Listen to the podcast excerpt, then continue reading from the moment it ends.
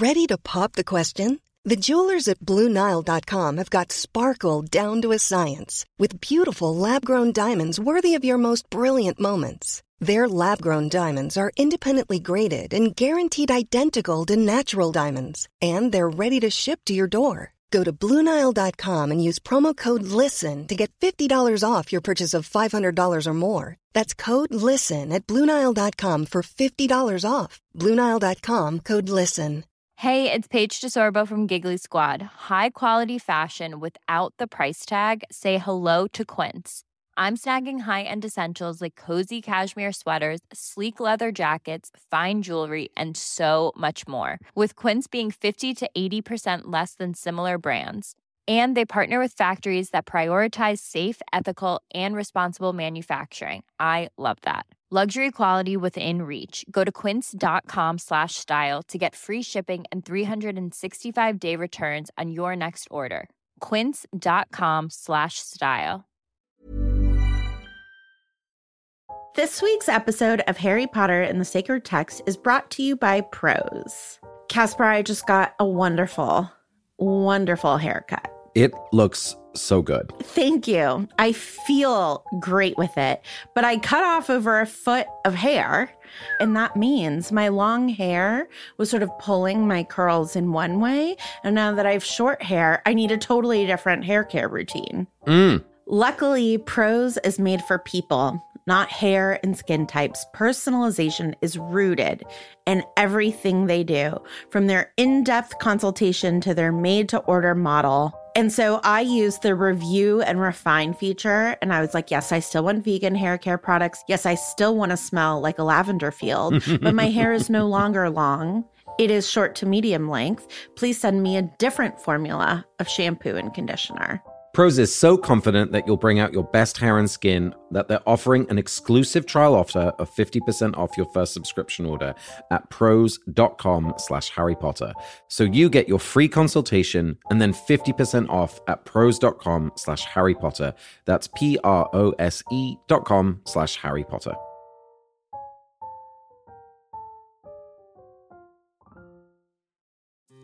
Hi, everybody. We are still on break from Harry Potter and the Sacred Text for one more week, but we wanted to remind you that Witch Please is doing amazing Harry Potter related work just like one feed over. They're like our next door neighbor on Harry Potter land. So we thought that we would put one of their episodes in our feed to keep you company while we're off. We dropped one in from book one, so this one is from book two, and they are going to use book two of Harry Potter in order to talk about queer theory and teach us all about what that is. And it's absolutely incredible. It's the college class you wish you took, but we're studying Harry Potter instead of some boring book by like Foucault or Saussure or whatever. So listen to this episode, enjoy this episode, and then go subscribe to Witch Please.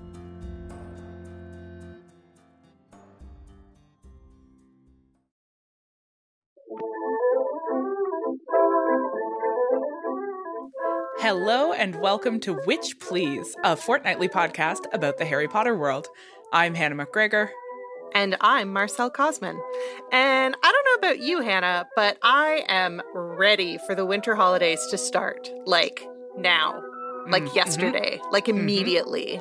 Hard agree. I'm usually a no holiday decorations before December 1st kind of person, but I think we all need like an extra infusion of lights and maybe an above average intake of holiday beverages. Oh, yes. Come to think of it, I actually would really like to hear all about your holiday beverage menu in the sorting chat. Ooh, what a great idea. Okay, so what I really like about holiday beverages is that they can be both alcoholic or non alcoholic, and they are Mhm. still a delightful festive treat. I also really like how many excellent holiday beverages can hold their own with or without alcohol. I think that's a real value of the Yeah. beverage menu of this season. As much Mhm. as I might personally prefer to put alcohol in all of them, I like that there are inclusive beverage options. Yes, absolutely. I like how once the snow hits the ground and stays there, it is a totally reasonable thing for your coffee to have some kind of Irish cream type beverage added to it, whether it's vegan or dairy, alcoholic or non alcoholic, but there are all kinds of specific holiday related flavors that you can just acquire to add to something as basic as your morning coffee. But I also I really like that this is a season of hot cocktails. Mm, like I am mm-hmm. into a sort of like, you know, of a 7 p.m. when it's already been dark for three hours. You know, I like a, I like a toasty warm beverage. but when I think about holiday beverages, what I always think about is my Uncle Rob's family's holiday beverage policy. Their holiday policy is that you must have three drinks on the go at any given time. So, like on a Christmas day, you'll have, you know, a coffee with Bailey's, a mimosa, and a Caesar. You just have all three. You've just got them all going.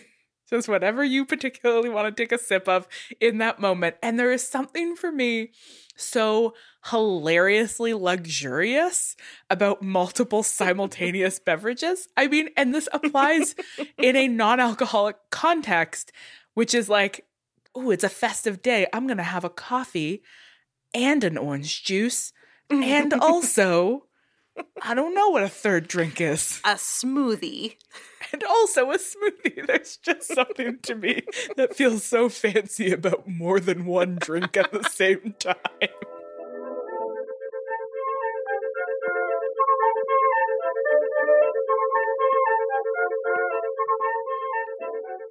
We can't start celebrating quite yet because it's time for revision, where we look back at what we've already covered and move forward to some new questions we want to ask.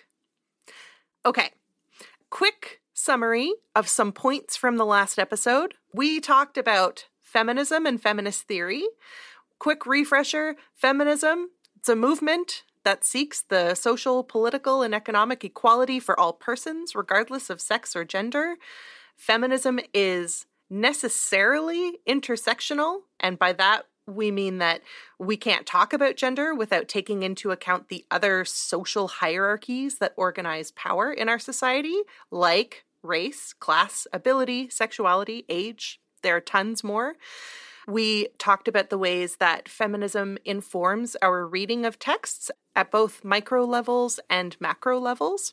Yeah, and we illustrated that by looking at some really small scenes in Harry Potter and the Chamber of Secrets in order to get a sense of how it operates, you know, at the micro level.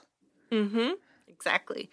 And we talked about how feminist theory, being huge, a huge theory, encompasses tons of different positions and indeed competing perspectives. And that a number of theories have branched out of and in response to feminist theory because there are some issues that feminist theory by itself just doesn't adequately explain. I mean, that is a great segue into today's topic because queer theory is one of those theories that has branched out of feminist theory. because, you know, feminist theory, as originally articulated, didn't necessarily have a sort of adequate way of theorizing the way that sexuality and gender relate to each other. So, when we start looking at some of the examples that we brought up last episode, we can already see how feminist theory sort of starts to get us there, but maybe we need some more explicitly queer theory to really think about how gender and sexuality are related. Mm-hmm. Perhaps. Yeah. So you suggested, Hannah, in our notes that we should talk about Lockhart, and I think that Lockhart is a rock solid example because feminist theory gives us the tools to recognize that this man's, we'll call it femininity, marks him as bad, but we need queer theory to explain how and why. Yeah, absolutely. So we can recognize misogyny at work in the way that a bad male villain is coded as feminine, right? That's sort of one level of analysis is so, you know, we encounter Lockhart and we know right away not to trust him because he is excessively interested in his appearance. And really, like, the more we get of him, the more it's like he has his hair in rollers and uses Mhm. hair nets. He dresses in quote unquote lurid pink robes. Mm-hmm. You know, he has all of these descriptors that mark him as like not performing his masculinity in a socially sanctioned way. So there's one level we can say like men being feminine is a sign that they are dangerous. But that doesn't get us into the sort of complex way that gender is actually getting represented in the character of Mhm. Lockhart and really the whole idea of what it means to like code somebody as queer in the first place. Really the whole idea of Mhm. what like queer means. Mm-hmm. There's a lot more going on here that we need to understand beyond just Lockhart wears pink. Pink is a girl Mhm. color. I hope everybody can really hear me putting all of these things in like great big scare quotes because there's no such thing as a girl color. But we can also recognize the ways that these kinds of tropes are getting enacted in a text. And, you know, to go back to our whole discussion about tropes and ideology when we talked about the first book, you know, tropes are a clue for us about the kinds of ideologies that are at work in a text Mm-hmm. and the way that the sort of feminization is getting enacted here is like a clue to us about the text's sort of gender ideologies. Yes. Yeah. Yeah. Exactly. We might think about how working in conjunction with Lockhart's coding is the book's heavy handed heteronormativity. Ooh. What a big word. so, in the last episode, we talked about how Hermione's crush on Lockhart is used to make her look silly. But in this episode, I think we can really think about how we as readers are expected to believe that every witch in the UK, if not beyond, is expected to be attracted, sexually attracted to one single wizard type except for the Hogwarts faculty, which is like maybe a whole other conversation about like why that might be. But in any case, the reader is expected to take heteronormativity for granted, and this is reinforced by showing us that any deviation from heteronormativity, for example, Lockhart's hair in rollers, his love of himself, his love of looking at himself, is at best silly, but at worst, it's dangerous and Mm. bad, I mean, evil, villainous. it is shown as dangerous, and there is Mhm. a reason why heteronormativity is so closely aligned with being safe and normal and trustworthy. And it's a little bit more complicated than just homophobia, though it mm-hmm. definitely is homophobia.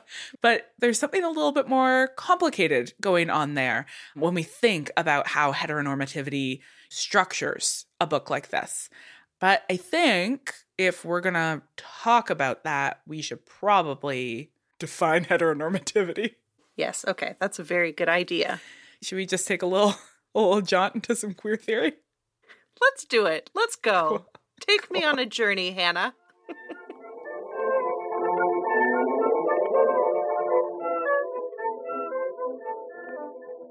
I know it's hard to believe, but the semester isn't even over yet. In fact, we are late for transfiguration class, the segment oh, where we unpack a new set of theoretical tools.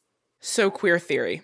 Much like our discussion of feminist theory, this is going to be like a 101 introduction. We are going to come back to queer theory later in this podcast. we are going to delve down into different topics, into different theorists, but here's our sort of intro. Mm-hmm. So, queer theory is quite a new form of theory. In fact, it emerged in the 1990s, which, if you're young, sounds like a long time ago, but I assure you was extremely recent.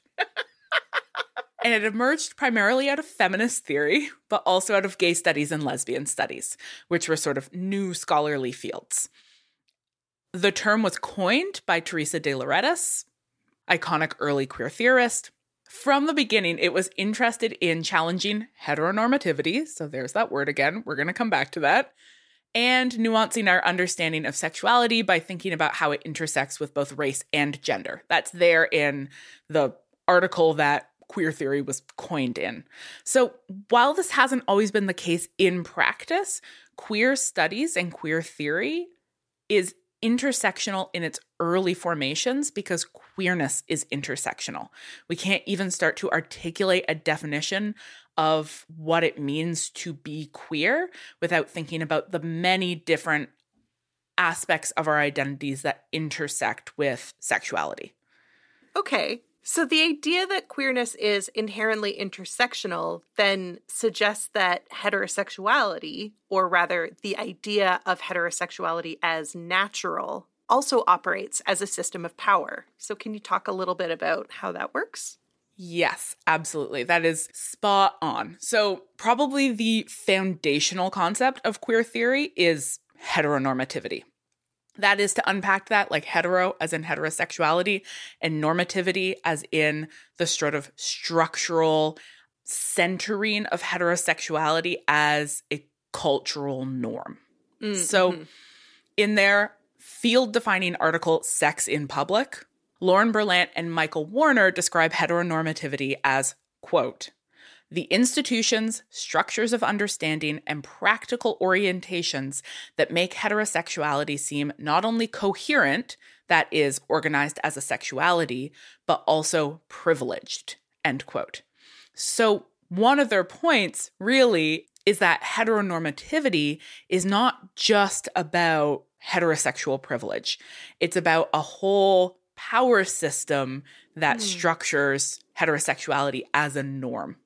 So we might look not only to default assumptions of heterosexuality, right? Looking at somebody and just assuming as a default that they're straight, mm-hmm. and the corresponding erasure of queer relationships. So, the way that, you know, if you are somebody in a queer relationship, you might just have people erase or not see your relationship because of the way that people are often sort of looking for heterosexuality.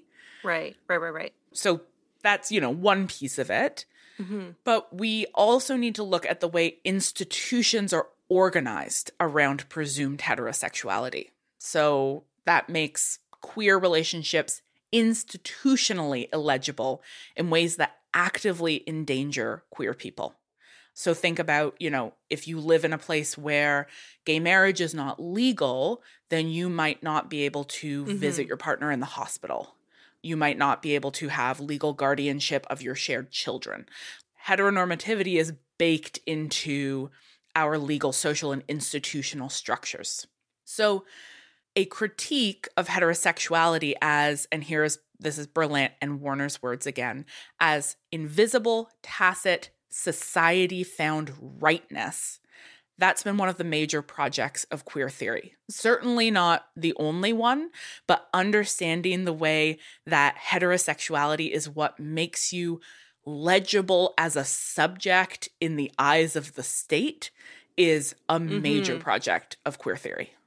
Right. So you're not a person if you're not straight, and your relationship isn't a relationship unless it is legible as heterosexual in the eyes of the state. And so that's why we he- would hear things about, like, oh, I have this relative and this is their roommate. And it's like, oh, so and so has been your relative's roommate for 25 years. That seems like an awfully long time to be roommates.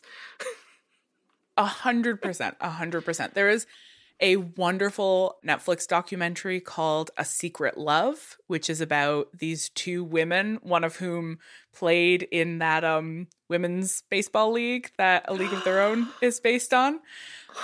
And these women have been partners for 50 years. Oh my god. And they are in their 80s and they are just coming out to their families. Oh my god. Their families who have just thought that they are gal pals for over five decades. That's amazing. It is so beautiful, but it also takes you back into, you know, a little bit of the history that made them make those choices, including mm-hmm. the like real danger that queer people, you know, have experienced historically and continue to experience in the present, right? So we're not just talking about like representational erasure, we're talking about like real forms of institutional oppression. Mm-hmm.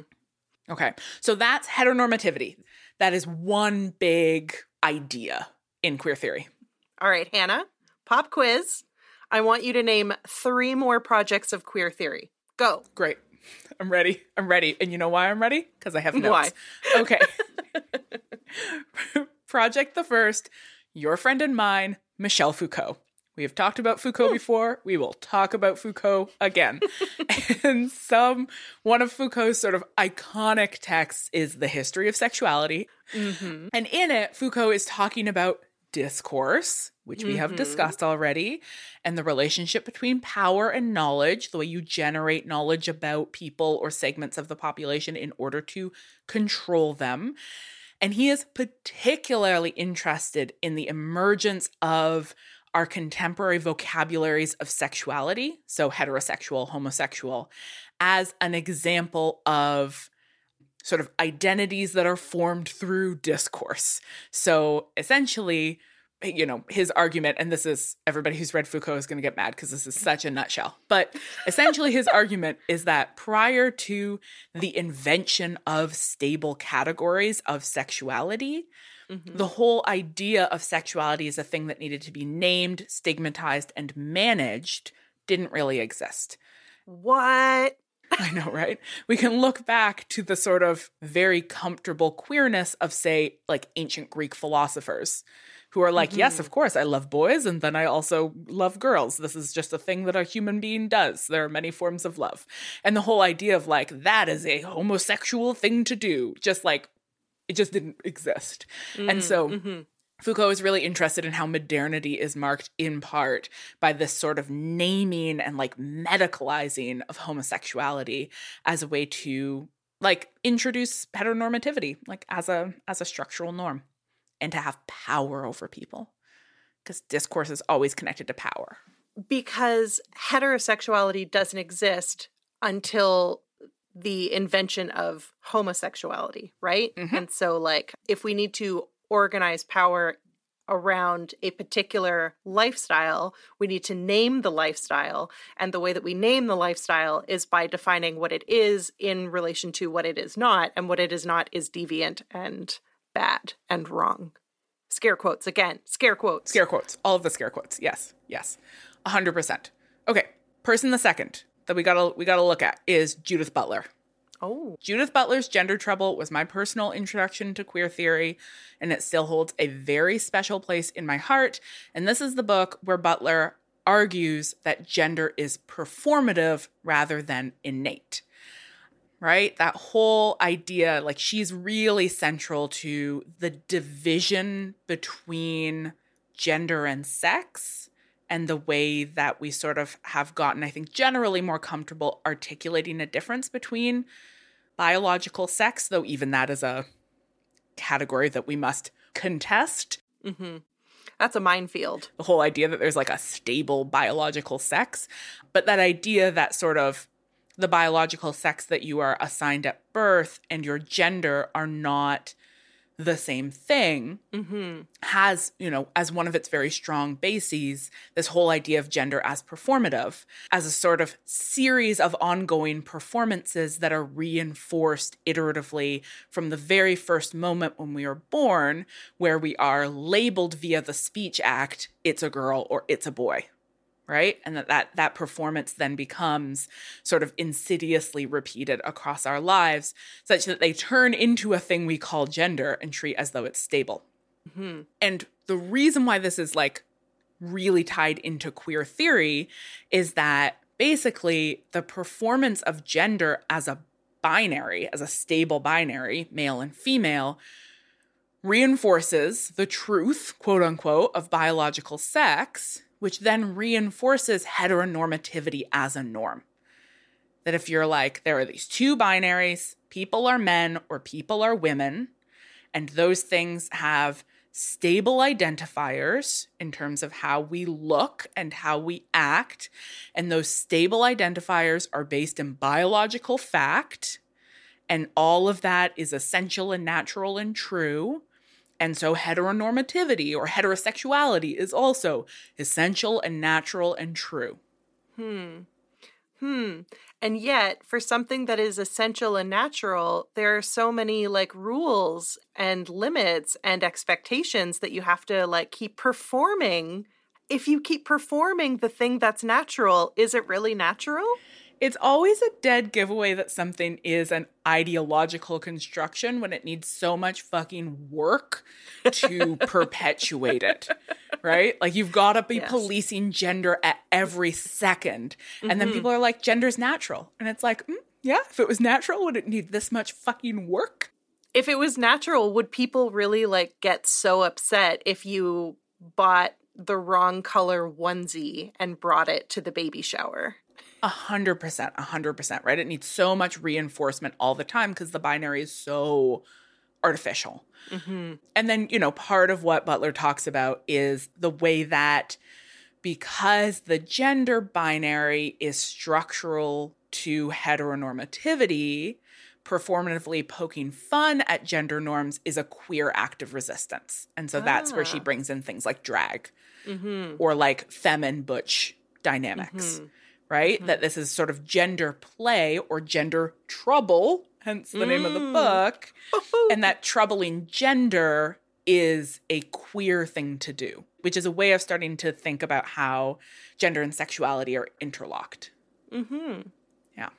Incredible. And then the last person I want to point at is Mm-hmm. Eve Kosofsky Sedgwick, who is a really contested figure. I haven't had a chance to read this yet, but Grace Lavery, who is a, a really incredible trans studies scholar who I really admire, has actually been writing quite a lot against Sedgwick and her sort of ongoing inheritance in queer theory. Mm-hmm. Uh, Lavery argues that a lot of the foundational ideas that Sedgwick has introduced are transphobic. And this is not scholarship I have read yet. I really look forward to reading it because I always really, really like Lavery's writing. But I want to, you know, point to the fact that many of these foundational theorists are really contested. But what Sedgwick is doing, her sort of foundational text is called Epistemology of the Closet.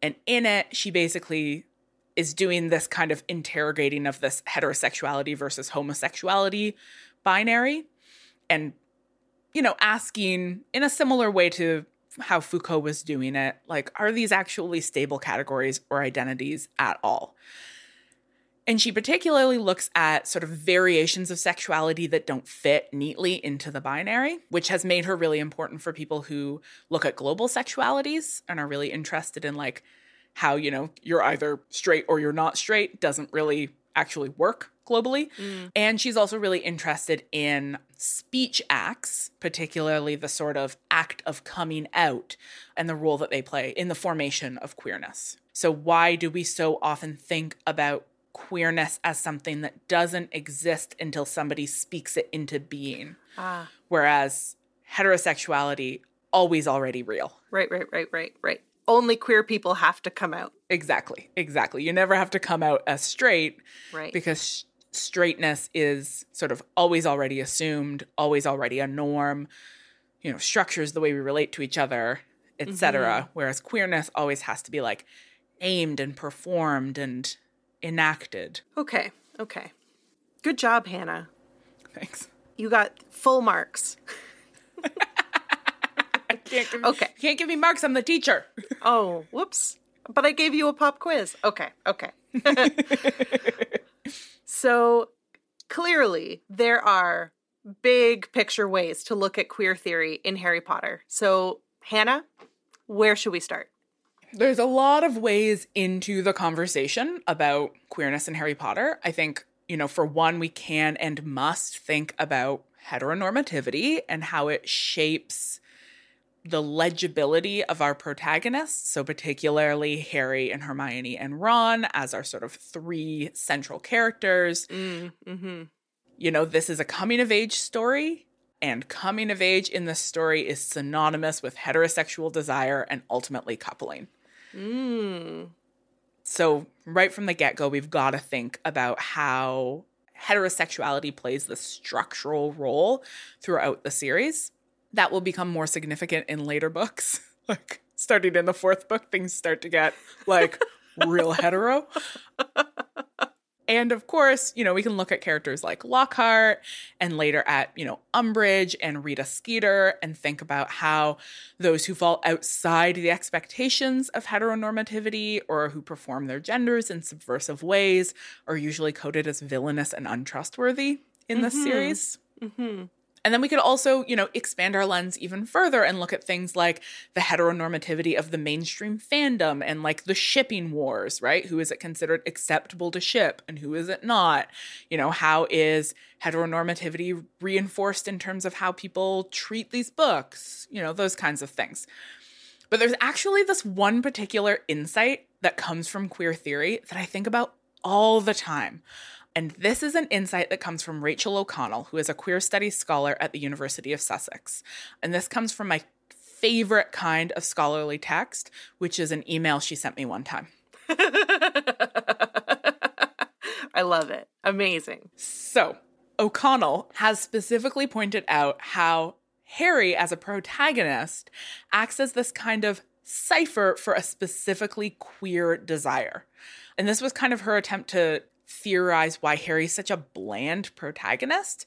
She's hmm. like, the whole point is that Harry's supposed to be sort of like this everyman, as we talked about in the very first episode, but you are able to read yourself into his position and that you then share with him what she identifies as a queer desire, which is the desire for somewhere else, specifically as an alternative to the world of the Dursleys, which is quintessentially heteronormative, especially as heteronormativity aligns with a kind of white middle class respectability. Mm-hmm, mm-hmm. So, in that sense, Harry has this queerness from the get go, in the sense that he is not acting right.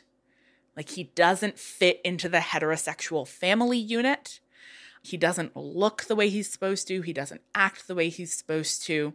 He is a kind of queer child figure in the sense of subverting heteronormativity, even if not in the sense of like, you know, goes out and does gay things.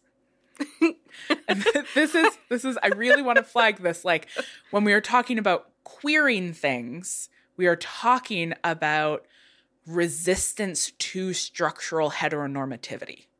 Okay. Right? That's what it like means to queer something. In order to queer something, the characters themselves need not be queer. It's that their relationship to the world around them is queer. Is that it? Yeah. I mean, the characters themselves don't necessarily need to be gay. Right. I'll get to this in a moment because I think we can articulate a difference between like sexuality and queerness, mm-hmm. which is also important.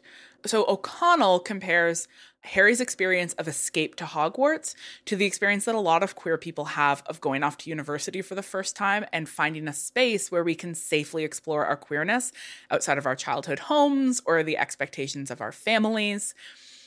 And she also has this really interesting link to a book by D.A. Miller called Place for Us Essays on the Broadway Musical. This idea of there being a place for us, uh, which explores. Just hold my hand and I'll take you there. Exactly. That book is all about how musical theater has become so central to gay male subcultures.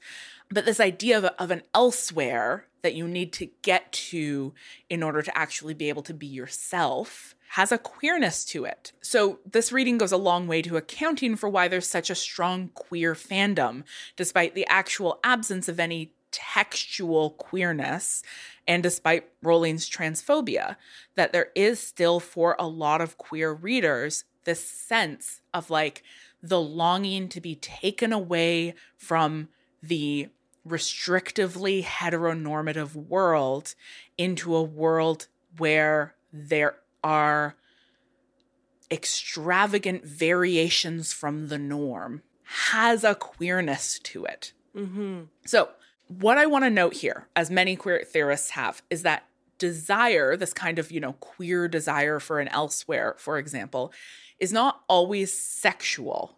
Mm-hmm. Like explicitly about, you know, a desire for a sex act. We can instead read it as erotic. Hmm. So this is the last new idea I'm going to introduce. So Ela Przybylo who has written a absolutely gorgeous book called Asexual Erotics, which I love very deeply, defines sexuality as follows. Quote, as a system for categorizing desire that arose as part and parcel of capitalism, modernity, and colonialism.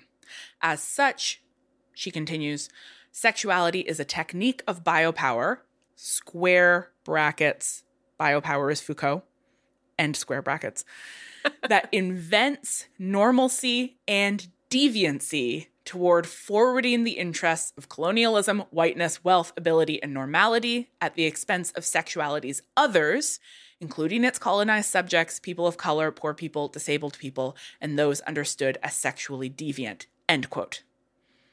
Right? So the whole idea of like stable categories of sexuality is deeply tied into capitalism, modernity, and colonialism. Of course, because you need to reproduce the state. Yes. Two thumbs way up for that understanding, but not for that actual system. Two thumbs way down for that system. Touche, touche, touche. Yeah. Great, great. So, Przybylo has this great use in asexual erotics of an Audre Lorde essay called Uses mm-hmm. of the Erotic, the Erotic as Power and basically says, you know, if we decenter the white dudes who invented sexuality, like Freud, and instead we center the theory and ideas of black lesbian theorists like Audre Lorde, then we can center the erotic rather than the sexual. Mm. And the difference is that the erotic is a way of thinking and talking about intimacy that is not necessarily tied to sex, but includes, again, in words, a myriad of other activities and relationships to the self and to others. Hmm. End quote. So we can think about the many, many complex ways in which we are intimate with one another and intimate with ourselves that is not necessarily fixated on particular stigmatized sex acts. And that opens up this possibility to think about queerness without necessarily always moving to an assumption about, I mean, one, the genitals people have, and two, what they're doing with them. Mm-hmm. Okay. Okay. It's a totally different way of just like reimagining of the world with queer erotics at its heart that just throws heteronormativity into the garbage bin of history, which is where it belongs. Yeah. That was a bad experiment. It didn't work out for most people, so let's not do that anymore. Just right out, right out into the garbage can. Mm-hmm. And instead, we can revisit our whole imagining of the world and thus our way of reading the texts that are part of that world or that help us understand that world better with this kind of enthusiastic exploration of queer possibilities, which is like what a lot of the fandom does anyway. Yeah. You know, Hannah, when you describe it like that, it sounds almost like queerness is natural. I mean, it's just the whole phrase natural, like the idea of naturalness means nothing. Yeah. right? Like the whole desire for things to be natural is a desire for some things to be aberrant, right? We don't need the idea of natural if we don't have unnatural. Mm-hmm. Mm-hmm. And so if we throw out the whole, the whole idea of nature, suck it, suck it, trees. Then we have, you know, new ways of exploring possible relationships and possible ways of being in the world. You know what? I like that. I like the idea of possible instead of natural, right? Like what is it like Yeah. what is a possible way to be in the world as opposed to what is a natural way to be in the world? I like You that. love the idea of possibility. It's your favorite. I really do. Mm-hmm. Mm-hmm. So, what I'd really like us to do now is return to the text and look at some of the places where Harry's longing for and love for Hogwarts might shed some light on potential queer readings of the book. Here's a cool fact a crocodile can't stick out its tongue. Another cool fact you can get short term health insurance for a month or just under a year in some states.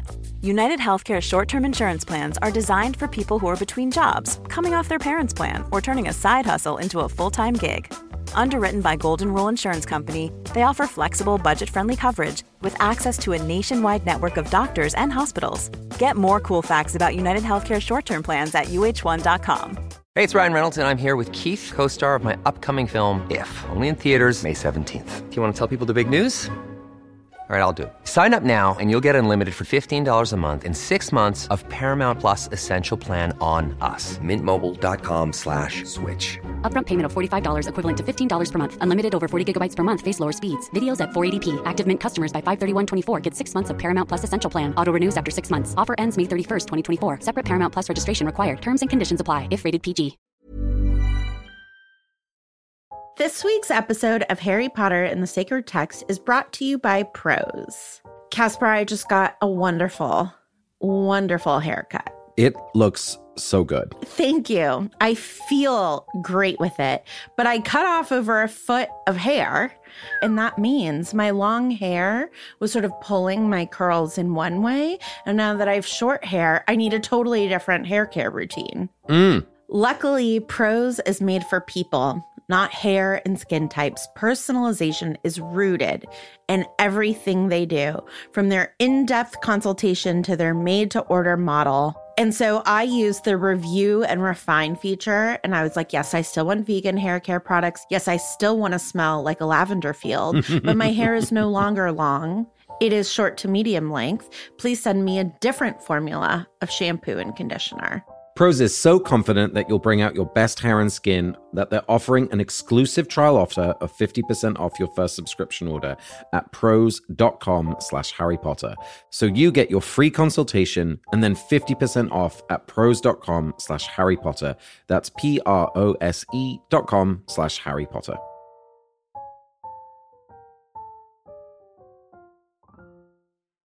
All right.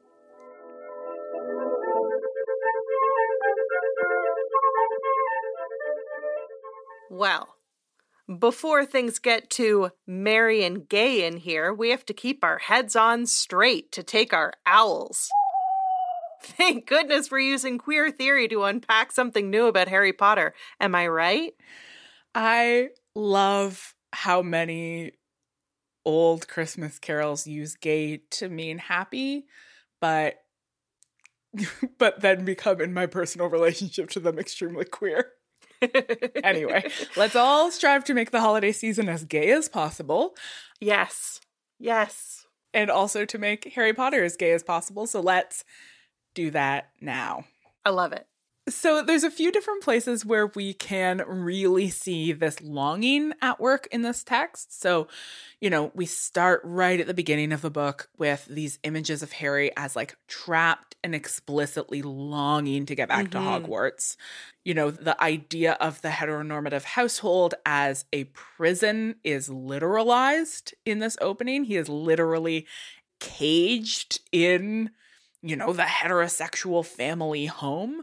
And then as soon as he gets back into the wizarding world, we get this image of the burrow, the first place he goes, which what makes him love the burrow so much is that it is, quote, bursting with the strange and unexpected. Sounds pretty queer.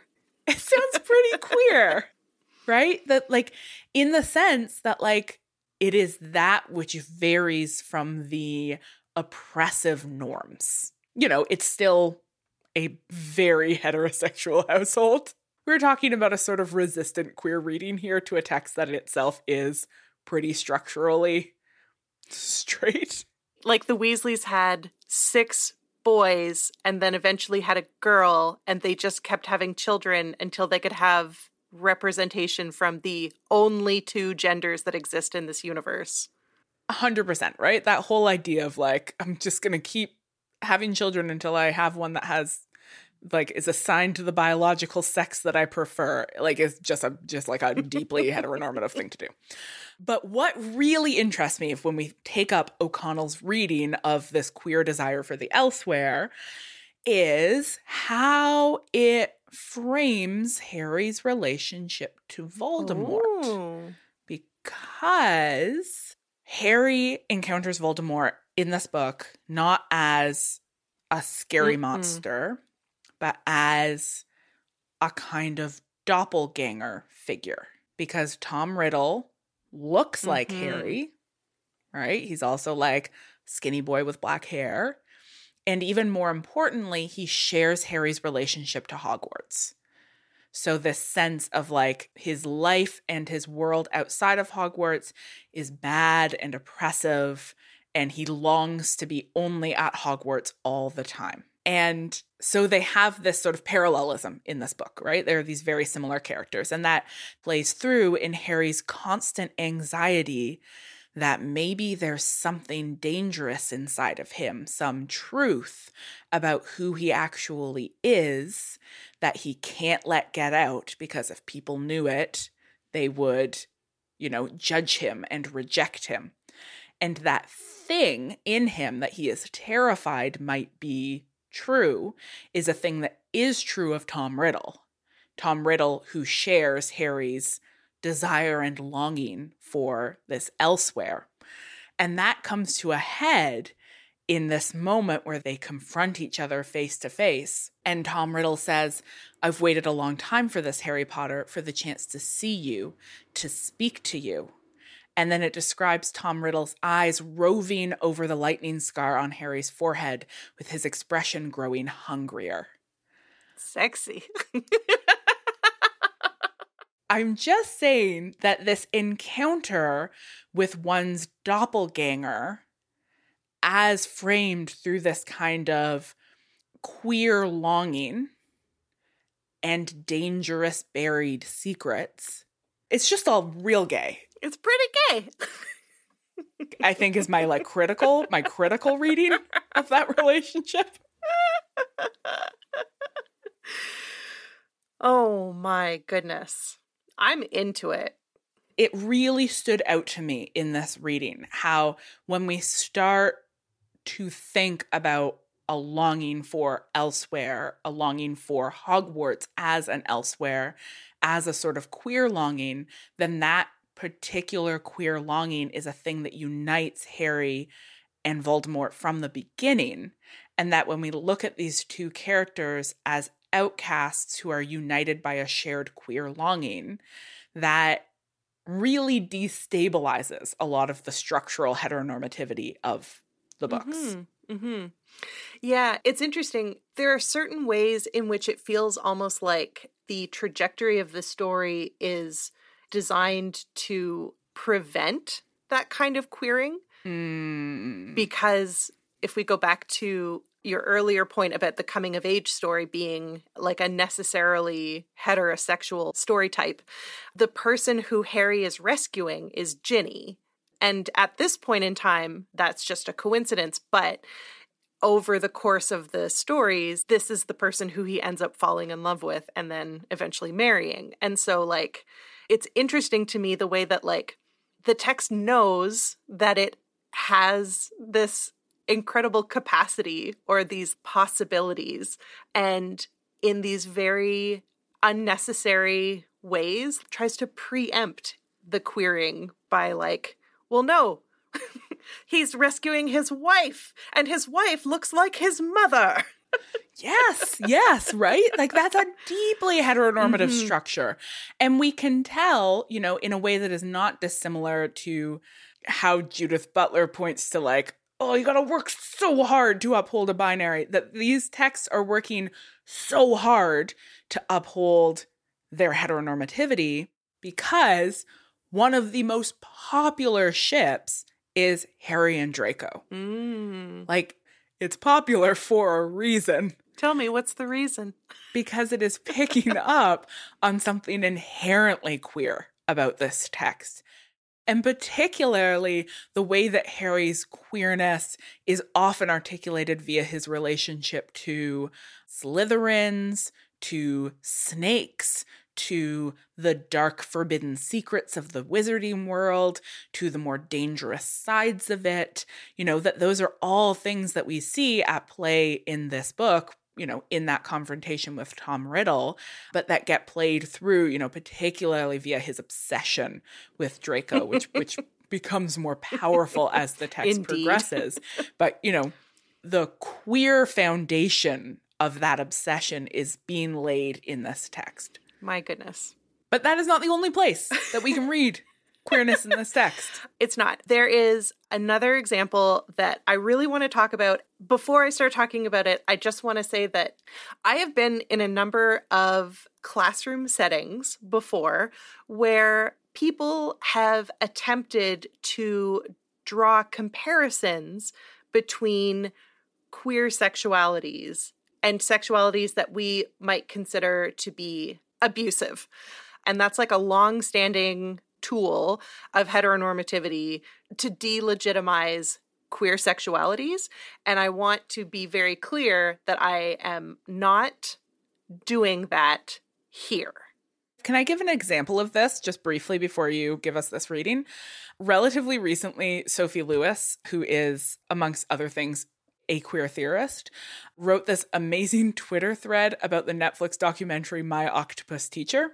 And the Twitter thread basically says that the relationship that we see between the octopus and the scientist in My Octopus Teacher is both a queer and an erotic relationship. And that the octopus is teaching this male scientist about queer erotics. And it's a beautiful thread. It was posted on September 20th if people want to find it. It's a really beautiful thread about queer erotics and octopi as sort of boundary threatening figures. And a ton of people responded to this and were like, Are you saying he had sex with the octopus? And all, all of like all of these queer theorists on Twitter were like, You don't know what erotics mean, do you?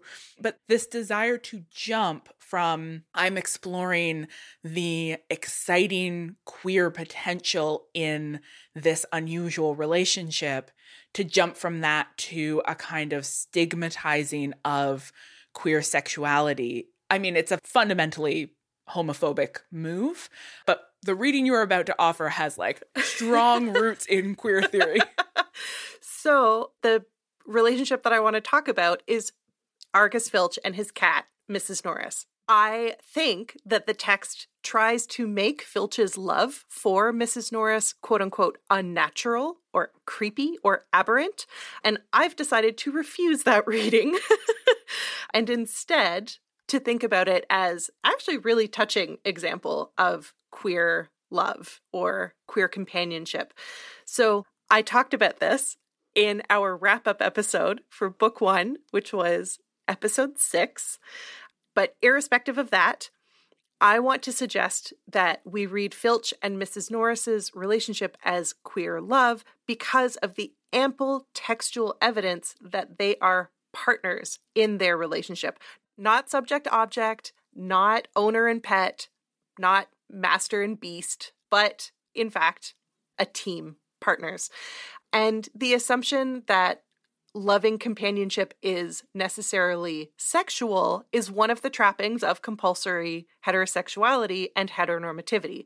So I think reading Filch and Mrs. Norris's relationship as queer allows us to break out of the ideology that the only legitimate forms of companionship are reproductive. And I mean, just think about the absolute devastation that he experiences when he discovers that Mrs. Norris has been attacked. Like he is, he becomes unhinged because this is his life companion.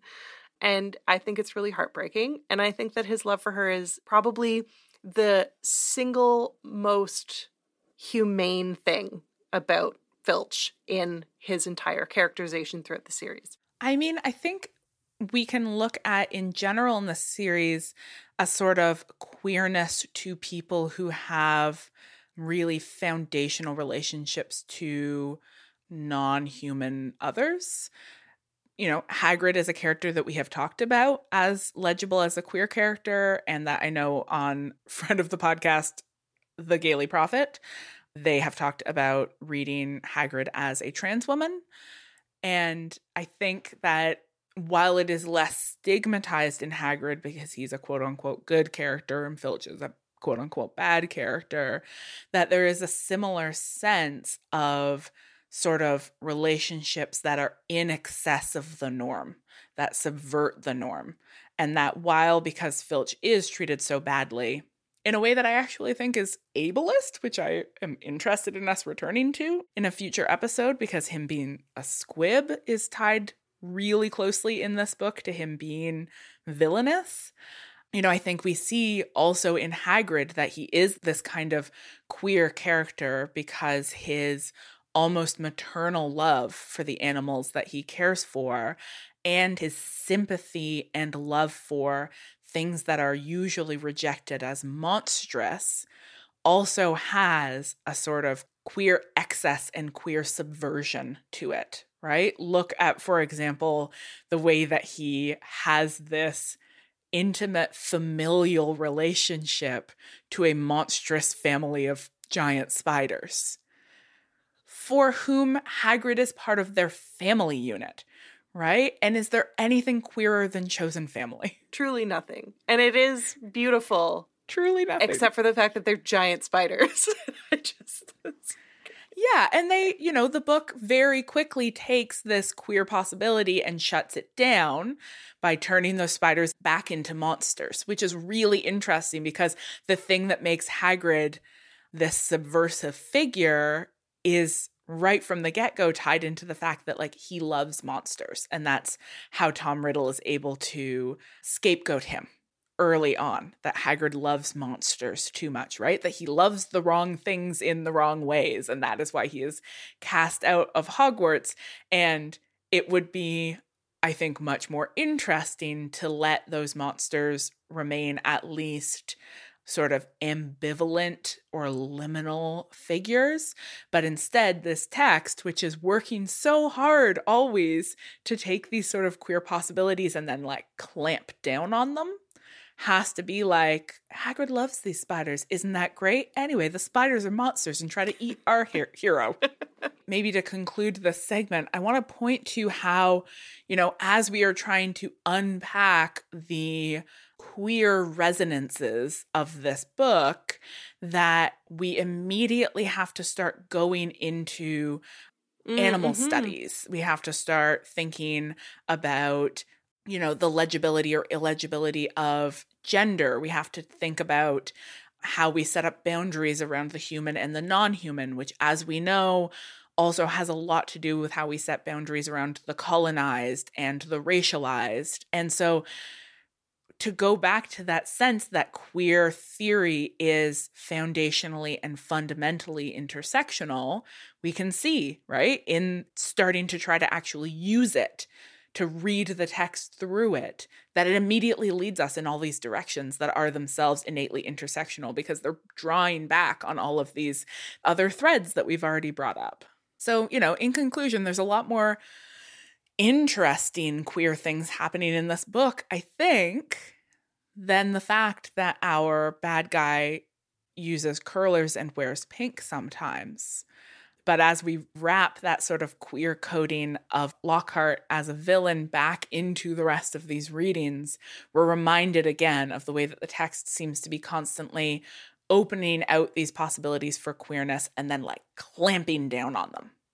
You know, these like cool, interesting, subversive possibilities keep creeping in. And it's so much fucking work to constantly stamp them out. I really struggle to wrap my head around it because it isn't an accident that the text is drawing on queer desire to represent Harry's alienation in the muggle world. Even the way that, like, the Dursleys use language like, we said we would stamp that nonsense out of him. And the text tells us that they've tried to crush his magic and like using all of this language that's very much part of the vocabulary of describing straight parents trying to force their queer children to be straight. So all of that is really obviously intentional. And yet at the same time, the text refuses to allow a kind of capacious queerness. It has to be a heteronormative queerness. It has to be queerness in a very like limited and specific and allowed kind of way. In the same way that like, oh, did you know Dumbledore was gay the whole time? Ho ho. That's the difference for me between a sort of liberal ideology of tolerance. Mm-hmm right? This idea of like, I'm a good liberal minded person, and so I have room for everyone. And yeah, there's a gay character in this book. You just couldn't tell because gay people look just like the rest of us, which is a wildly heterosexual thing to say. Which isn't to say that you can guess people's sexuality by looking at them, but is this renormatizing of homosexuality into the status quo of the heteronormative. And we see this all the time in sort of mainstream narratives that try to make homosexual relationships legible in a way that will be comfortable within heteronormativity without actually being dangerous or subversive in any way. And so we can distinguish between a comfort that we might see in a book series like this with being like, no, of course, absolutely. I believe that gay marriage should be legal. And a discomfort with the actual subversive, destabilizing possibilities of queerness. Yeah, exactly. Because those are just not the same thing. Thank you, witches, for joining us for episode eight of Witch Please. You can find the rest of our episodes by heading over to notsorryproductions.com or ohwitchplease.ca, or of course, wherever podcasts are found. Witch Please is produced in partnership with Not Sorry Productions and distributed by ACAST. Special thanks to our endlessly patient producer. Greetings. And to Not Sorry Productions for having us. And thanks to you, witches, for coming with us on this new journey. If you're into the reboot, why don't you let us know by dropping a review on Apple Podcasts? Every week, we'll read five star reviews here, so you've got to review us if you want to hear me mispronounce your name. For example, thank you for the reviews. Lucy, which I think is probably just Lucy FHW, but what?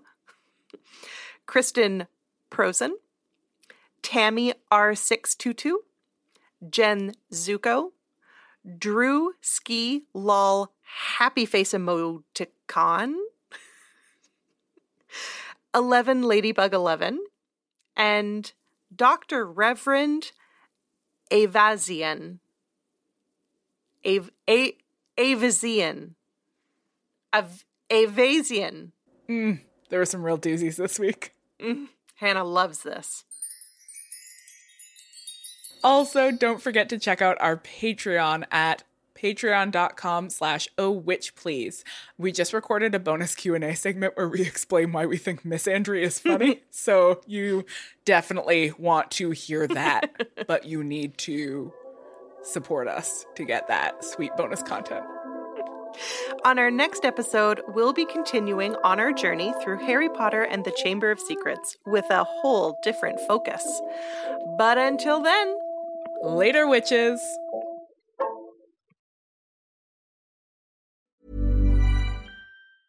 Hi, I'm Daniel, founder of Pretty Litter. Did you know cats tend to hide symptoms of sickness and pain? I learned this the hard way after losing my cat, Gingy. So I created Pretty Litter, a health monitoring litter that helps detect early signs of illness by changing colors, saving you money and potentially your cat's life. Pretty Litter is veterinarian developed, and it's the easiest way to keep tabs on your fur baby's health right at home. Go to prettylitter.com and use code ACAST for 20% off your first order and a free cat toy. Terms and conditions apply. See site for details. Planning for your next trip?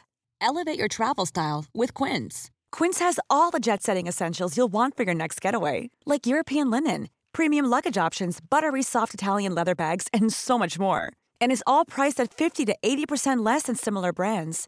Plus, Quince only works with factories that use safe and ethical manufacturing practices.